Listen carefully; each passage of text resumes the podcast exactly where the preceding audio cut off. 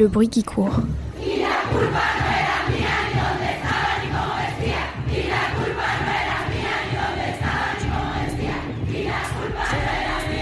Tu l'entends. Tu l'entends, la gronde des femmes.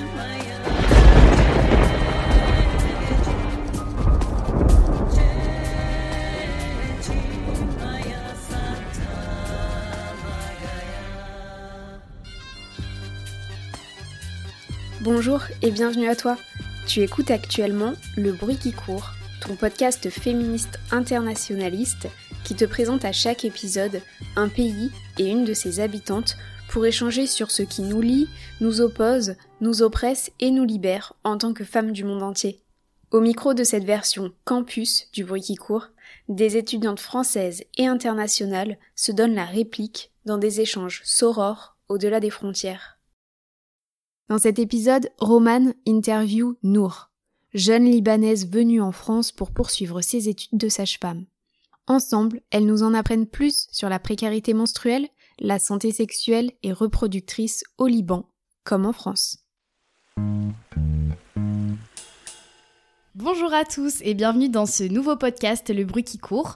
Aujourd'hui, je suis avec Nour, ici présente, et on va vous parler de la précarité menstruelle et de l'éducation euh, sexuelle au Liban. Mais avant ça, je vais vous présenter un peu euh, le Liban. C'est un État du Moyen-Orient situé en bordure de la Méditerranée et qui partage ses frontières avec la Syrie et la Palestine. La capitale est Beyrouth, la plus grande ville libanaise, et qui a récemment fait parler d'elle lors des explosions qui ont eu lieu dans le port de Beyrouth en 2020. C'est un pays montagneux qui a pour langue officielle l'arabe, mais le français est considéré comme la seconde langue et la monnaie du pays est la livre libanaise. Au niveau politique, l'armée syrienne a été présente depuis 1976 sur les trois quarts du territoire libanais et s'est retirée totalement au printemps de l'année 2005. L'armée israélienne a aussi occupé le territoire au sud du pays de 1978 à 2000. Sa présence a été considérée comme illégale et contraire à la résolution des Nations Unies. Pour parler de l'économie du pays, le Liban avait adopté dans les années 1990 un modèle économique qui consistait à s'endetter à travers les différentes banques du pays pour attirer les capitaux financiers étrangers et ainsi pouvoir financer cette dette. Malheureusement, ce modèle économique n'a pas fonctionné et une crise économique s'est développée dans tout le pays. L'arrivée massive des réfugiés syriens et le mouvement révolutionnaire de 2019 n'a pas arrangé la situation économique du pays. De plus, le Liban ne dispose pas de ressources naturelles, il n'exporte presque rien et importe tous les biens basiques de consommation. L'inflation a donc considérablement laminé le pouvoir d'achat des Libanais. Désormais, plus de 60% des Libanais vivent sous le seuil de pauvreté, dont le quotidien est marqué par de graves pénuries d'électricité, de carburant et de médicaments. Une partie de la population a du mal à se nourrir correctement. Et plusieurs premiers ministres ont tenté de former un gouvernement, mais actuellement il y a une absence d'aide totale de l'État. En ce qui concerne la condition des femmes dans la société libanaise, la situation a beaucoup évolué ces dernières années et les droits des femmes sont de plus en plus reconnus. Pour donner quelques dates, le droit de vote est accessible aux femmes depuis 1953 et elles peuvent depuis 1974 voyager seules sans leur mari. En 2007, un article de loi qui permettait aux violeurs d'éviter d'être poursuivis en justice en épousant sa victime a été supprimé. Malheureusement, les inégalités persistent, les délits d'adultère ne sont pas punis de manière égale entre les deux genres, l'égalité salariale n'est toujours pas d'actualité et les femmes n'ont pas la possibilité de monter en grade dans leur travail. Les violences domestiques sont encore tolérées lorsque la violence provient du mari, du père ou du frère. Les femmes ne peuvent toujours pas transmettre leur nationalité à leurs propres enfants. L'âge du mariage recule au profit de la scolarisation et du travail, avec une augmentation des femmes dans les universités libanaises, mais elles sont toujours moins scolarisées que les hommes. Actuellement, il n'y a que six femmes au Parlement libanais. Mais les Libanais se battent aussi pour faire valoir leurs droits et le pays a connu quelques avancées. Par exemple, plusieurs milliers de femmes ont manifesté pour dénoncer les inégalités dont elles sont victimes.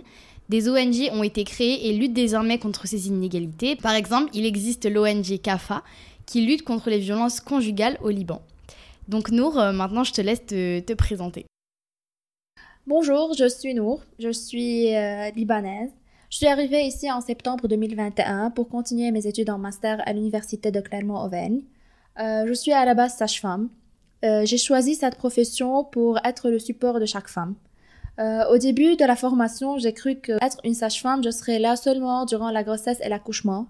mais avec le temps, j'ai pu voir plusieurs perspectives de cette profession.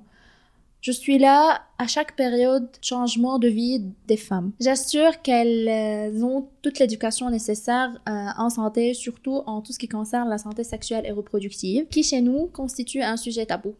Comme tu as déjà dit euh, à propos de la crise économique au Liban, la crise économique elle a commencé après la révolution en 2019, qui était un point de changement positif et négatif en même temps pour les Libanais.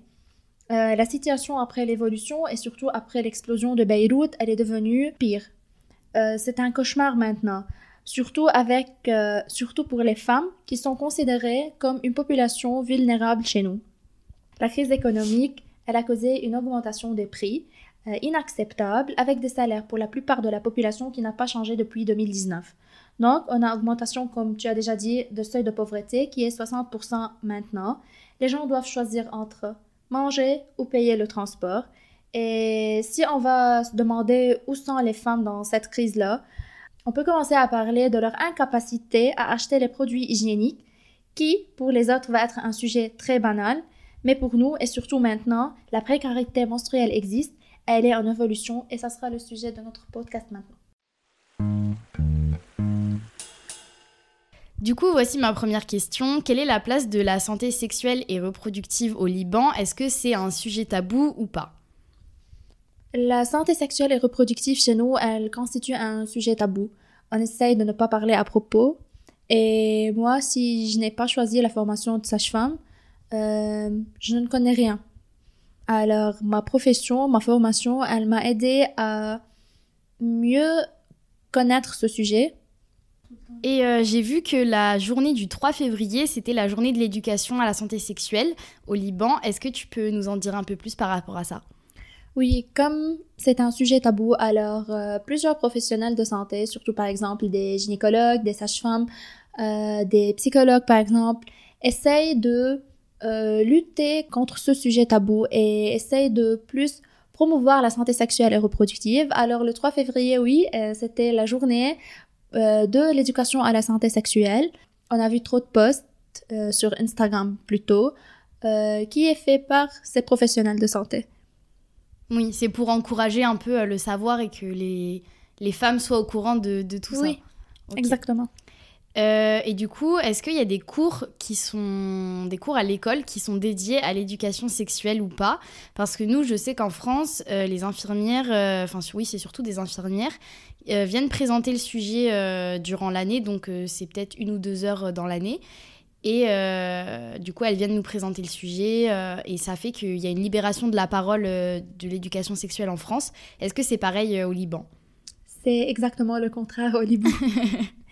au Liban, l'éducation à la santé sexuelle et reproductive, elle, elle n'est pas inclue à l'école. Ouais. Elle n'est pas inclue dans les cours, par exemple. Euh, tu prends seulement, je crois, en classe de EB6 et en seconde, euh, deux cours de maths, euh, deux cours qui sont inclus dans la science de la vie et la terre, c'est-à-dire un prof qui, un prof de bio vient te donner ces cours-là. Elle consiste à expliquer c'est quoi l'ovulation, c'est quoi, par exemple, le cycle menstruel, c'est comme ça, qui est pur bio. Et on, pas, on discute pas de la santé sexuelle et reproductive, on discute de rien. Oui, elles vous apprennent pas, euh, par exemple, les, infirmières, elles nous parlent des MST, donc les maladies euh, sexuellement transmissibles, elles nous parlent de comment euh, mettre un préservatif, etc. Et ça, vous, ne l'avez pas. Non, on, prend, si je me souviens bien, on prend seulement un cours qui parle du sida. Parce qu'on parce qu'on est obligé parce qu'on est obligé de faire nos examens officiels lors du terminal et c'est c'est des objectifs qu'on doit atteindre. C'est seulement, on parle du sida, on parle pas du, on sait que c'est du des maladies, un des maladies sexuellement transmissibles, mais on prend pas les autres. Oui. C'est comme ça. On parle de la plus connue et, pas de tout le reste, quoi. Oui. Euh, et est-ce qu'il y a des publicités par rapport à ça au Liban euh, par exemple, en France, on a des publicités sur les règles et euh, on, a vu qu'il y avait une évolution parce qu'avant, quand on montrait les règles dans les publicités, c'était des règles bleues pour pas montrer que le sang c'est rouge et que oh là là, c'est c'est très grave. Et du coup, maintenant, dans les publicités, le sang est rouge. Donc, est-ce que, pareil, il y a des publicités comme ça au Liban, enfin, à la télé, dans la rue Les seules publicités que tu peux voir au Liban, ce seront les publicités des produits hygiéniques, surtout des pads, et seulement. Tu ne vois rien du tout autre que ça. Euh, ce que tu, peux voir euh, dans la publicité, c'est seulement des jeunes filles qui sont très confortables en portant ces, euh, ce genre de produits, ce genre de serviettes hygiéniques, et pas plus. Maintenant, du coup, on a une de tes amies qui va témoigner par rapport à l'éducation sexuelle et reproductive au Liban, donc on va lui laisser la parole tout de suite. Bonjour, je suis Rim, j'ai 26 ans. Personnellement, je crois que les femmes libanaises et les femmes euh, du Moyen-Orient en général ont besoin plus d'éducation concernant la santé sexuelle et la santé reproductive. Euh, ce sujet-là n'existe pas dans nos cursus et on reçoit toutes les informations d'une façon indirecte de nos amis et du média. En plus, c'est ça la façon euh, comment j'ai reçu les informations euh, moi-même. Ainsi que dans notre part, les femmes ne sont pas supportées par des programmes financés euh, par le gouvernement. Euh, on voit avec l'inflation et l'augmentation des prix, les femmes ne peuvent plus acheter des produits hygiéniques, par exemple, ce qui a affecté le pouvoir d'achat de ces produits-là. Elles sont devenues consacrées juste pour euh, celles qui ont les moyens financiers, spécifiques. Et les autres dépendent euh, justement des initiatives des ONG euh, qui essayent de couvrir le minimum du pourcentage qui manque dans la société. pour rebondir euh, sur ce témoignage, on va parler des prix euh, au Liban concernant les produits hygiéniques. J'ai entendu dire que c'était un prix euh, très très élevé, bah, surtout à cause de la crise économique. Est-ce que tu peux nous dire combien c'est à peu près? Les prix sont affectés directement par la crise économique. Comme on a déjà dit, on a une augmentation des prix de tous les produits. Alors les produits hygiéniques sont part de cette augmentation des prix. Par exemple, on va prendre une boîte de serviettes menstruelles.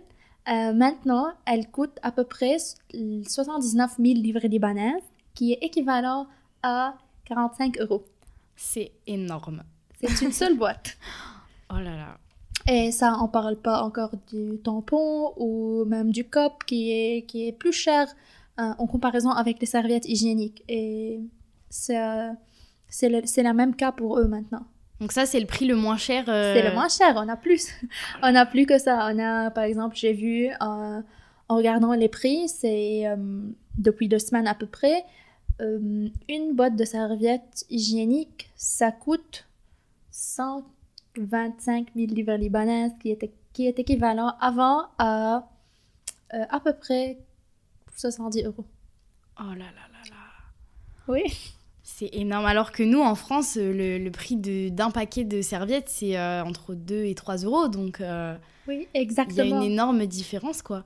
Oui, et avec ce prix, euh, les femmes maintenant n'ont pas la capacité d'acheter ces produits-là, alors elles préfèrent d'utiliser par exemple des serviettes de tissu à la maison ou même de ne réimporter et on sait que ça c'est une mauvaise mauvaise hygiène durant les règles et qui va, après tout, euh, contribuer à des infections et des maladies et affecter surtout la santé sexuelle de la femme. Pour donner un peu des chiffres, euh, par exemple en France, il y a 1,7 million de femmes qui n'auraient pas les moyens de se procurer régulièrement des protections hygiéniques. Et ça frappe surtout euh, les étudiants. Il y a 13% des étudiants qui doivent choisir entre euh, soit euh, bah, acheter des protections hygiéniques, soit manger. Donc c'est un facteur d'exclusion sociale. Mais je sais qu'en France, on a il y a un système qui vient d'être mis en place pour que justement le plus de personnes possibles, le plus de femmes possibles puissent euh, avoir accès à ces protections hygiéniques. Donc du coup, il y a des serviettes et des tampons qui sont mis à disposition gratuitement dans les toilettes publiques, euh, notamment des, mm, des lycées, euh, des facs, enfin du système scolaire. Est-ce qu'il y a des, des systèmes pareils qui ont été mis en place au Liban? À propos de, de ce système-là, lorsque je suis venue ici, c'était mon premier jour, j'ai j'ai vu euh, les, serviettes qui sont mises gratuitement dans les toilettes, alors j'étais surpris. Euh, alors j'étais, j'ai dit à tous mes amis, regardez, il y a des initiations comme ça en France. C'était comme ça, mais chez nous, euh, on n'a pas des initiations, par exemple, concernant les universités et même les écoles. On n'a pas ça. Et même avant, lorsque, au début de la crise économique, euh, notre gouvernement, il a décidé, par exemple, euh, de couvrir plusieurs produits qui sont essentiels par rapport aux gens. Et il a exclu euh, les produits hygiéniques en considérant que ces produits, ils sont des produits luxe pour les femmes. Alors, oui, quatre hommes, ils ont décidé ils ont décidé à propos de toutes les femmes. C'est horrible.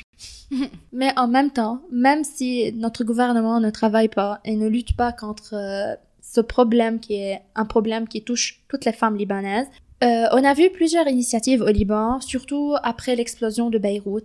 Euh, on a commencé à voir des ONG et même des personnes qui, eux, travaillent pour lutter contre la précarité menstruelle. par exemple, on a la Fonds des Nations Unies pour la population qui a distribué ce qu'on appelle Dignity Kit, c'est-à-dire une trousse de dignité pour les jeunes filles qui se trouvent surtout dans les sociétés et les environnements vulnérables. Aussi, on a vu l'initiative qui s'appelle Dawrati. Dawrati, c'est-à-dire un cycle, c'est-à-dire le cycle menstruel, euh, qui était une initiative faite par deux femmes qui eux-mêmes vont euh, faire la collecte des produits menstruels et redistribuer ces produits surtout aux jeunes filles et femmes qui sont euh, qui sont vulnérables aussi. Et ces initiatives-là ne concernaient pas seulement la précarité menstruelle.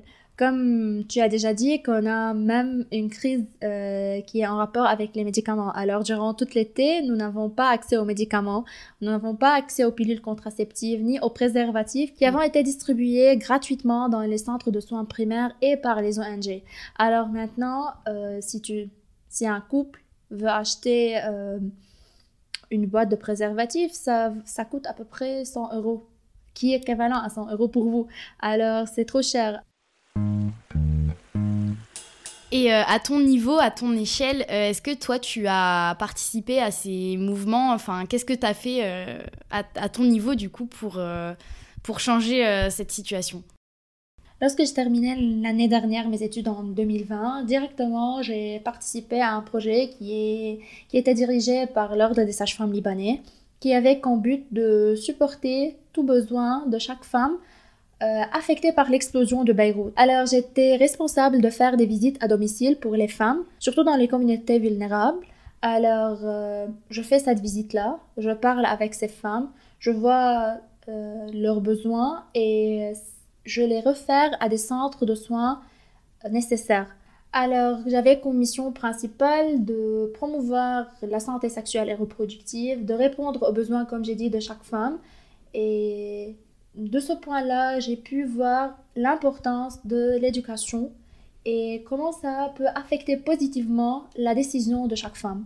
Mais si on regarde, si on regarde tout ce qu'on a fait, alors on est en train de promouvoir la santé sexuelle et reproductive.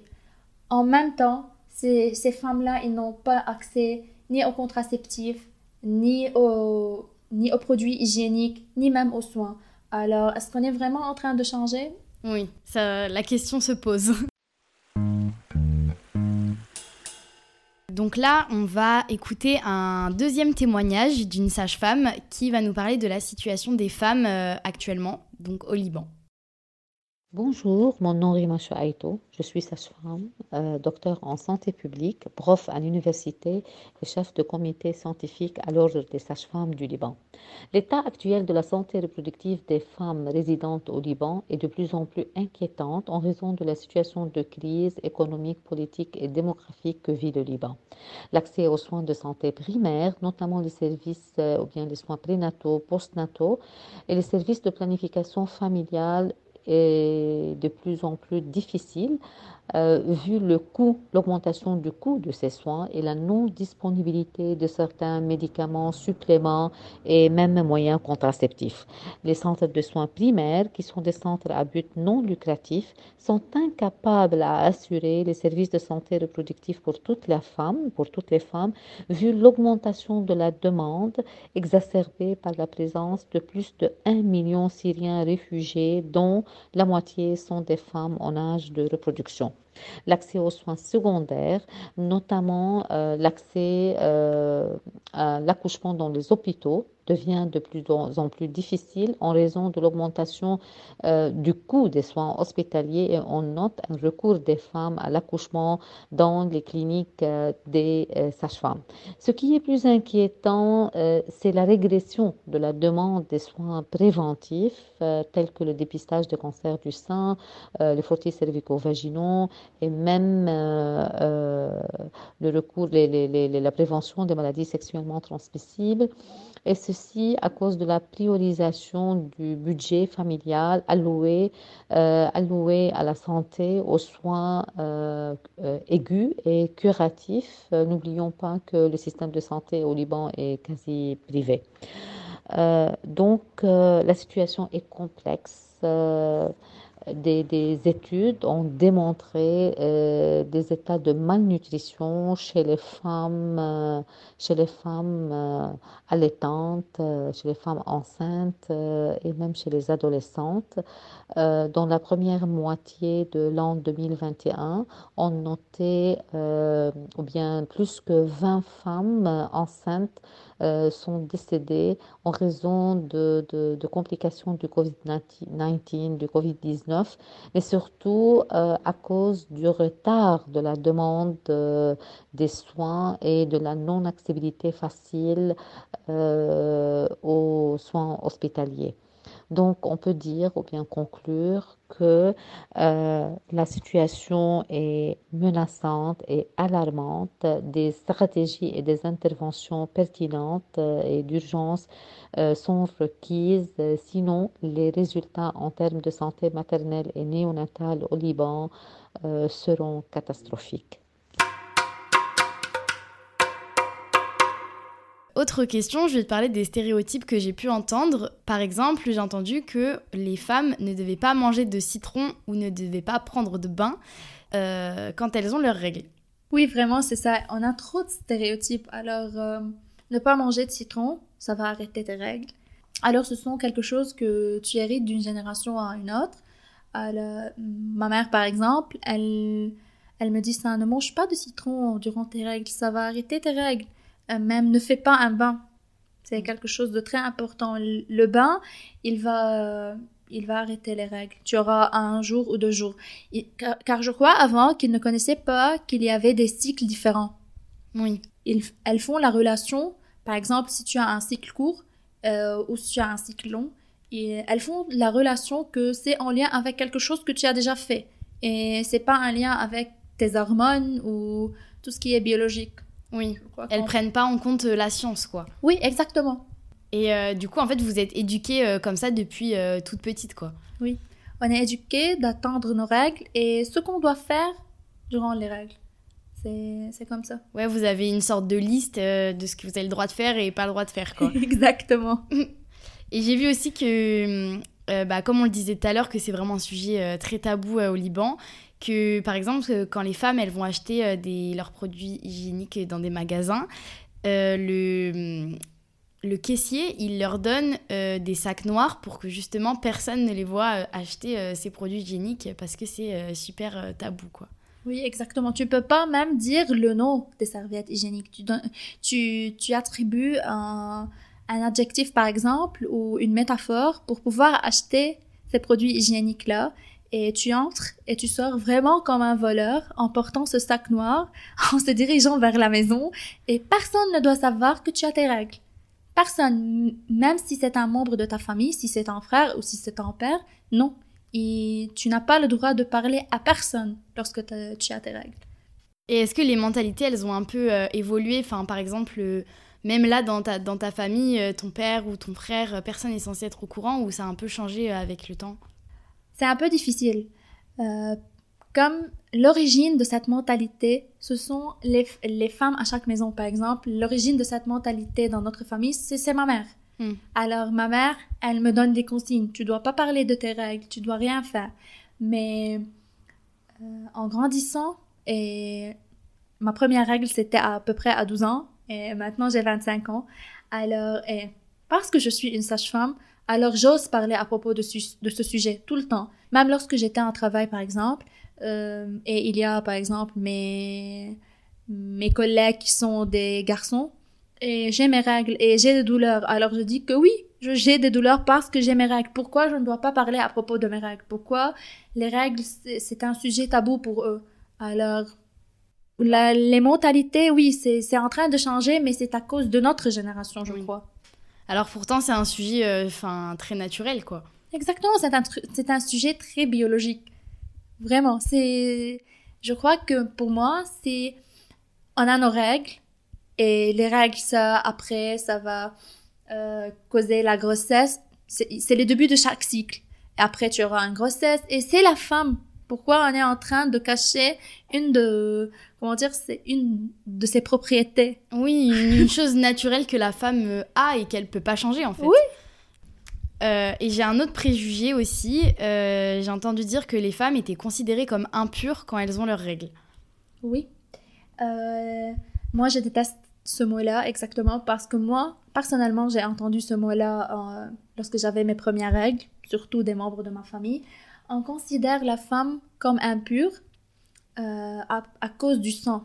On considère que lorsque lorsqu'elle est lorsqu'elle a ses règles, euh, elle est impure. Et ce sujet-là, il dérive de que leur, il dérive d'une des religions que, par exemple, chez les personnes musulmanes, euh, la femme, lorsqu'elle a ses règles, elle ne peut pas prier et elle ne peut pas faire ramadan, par exemple.